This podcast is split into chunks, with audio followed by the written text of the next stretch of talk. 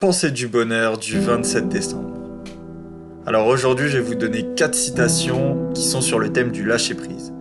Alors la première citation, c'est beaucoup d'entre nous pensent que tenir le coup nous rend plus forts, mais parfois c'est le fait de lâcher prise. Cette citation, elle nous vient d'Hermann Hesse.